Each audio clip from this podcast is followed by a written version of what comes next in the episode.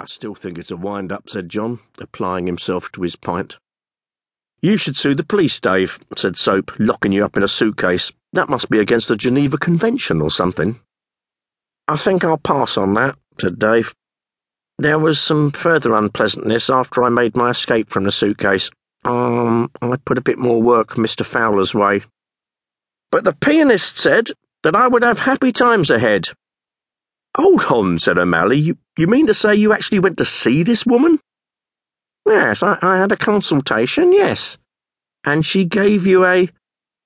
Reading, said Small Dave. She gave me a reading. She was a very nice woman.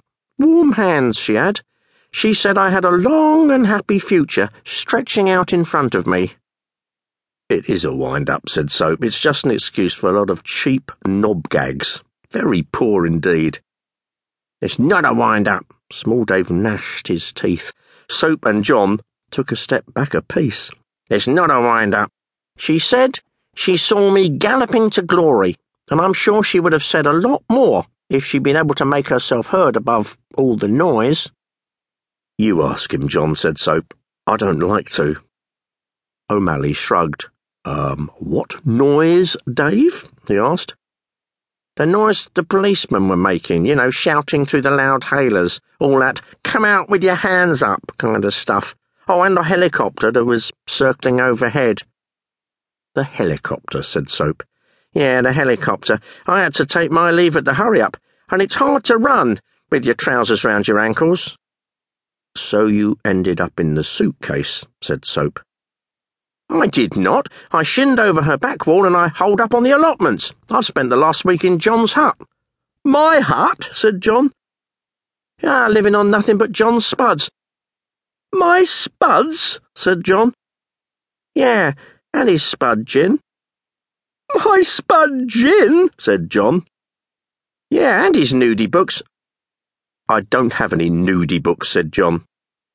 Well, you don't now. I use them for kindling. It gets very cold on the allotments at night. My hut, my spuds, my gin. Yeah, and your nudie books. I do not read nudie books. I've had enough, said Soap. I'm off. I'll come with you, said Dave. You will not, said Soap. No offence, Dave, but I find all this kind of talk most upsetting penistry and nudie books and knob ends getting bitten off, it leaves a very bad taste in the mouth. Small Dave looked at John, and John looked at Small Dave, and Soap looked at the two of them looking, so to speak.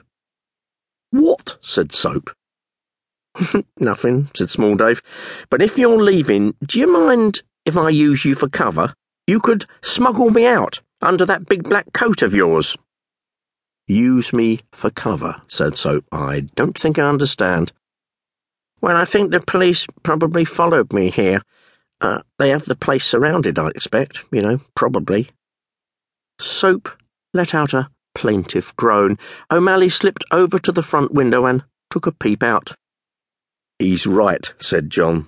There's police cars everywhere, and a couple of marksmen on the nearest flat block. I think it might be better if you just went out with your hands up, Dave. Ah, no way, said Small Dave. They're not taking me alive. Top of the world, Ma.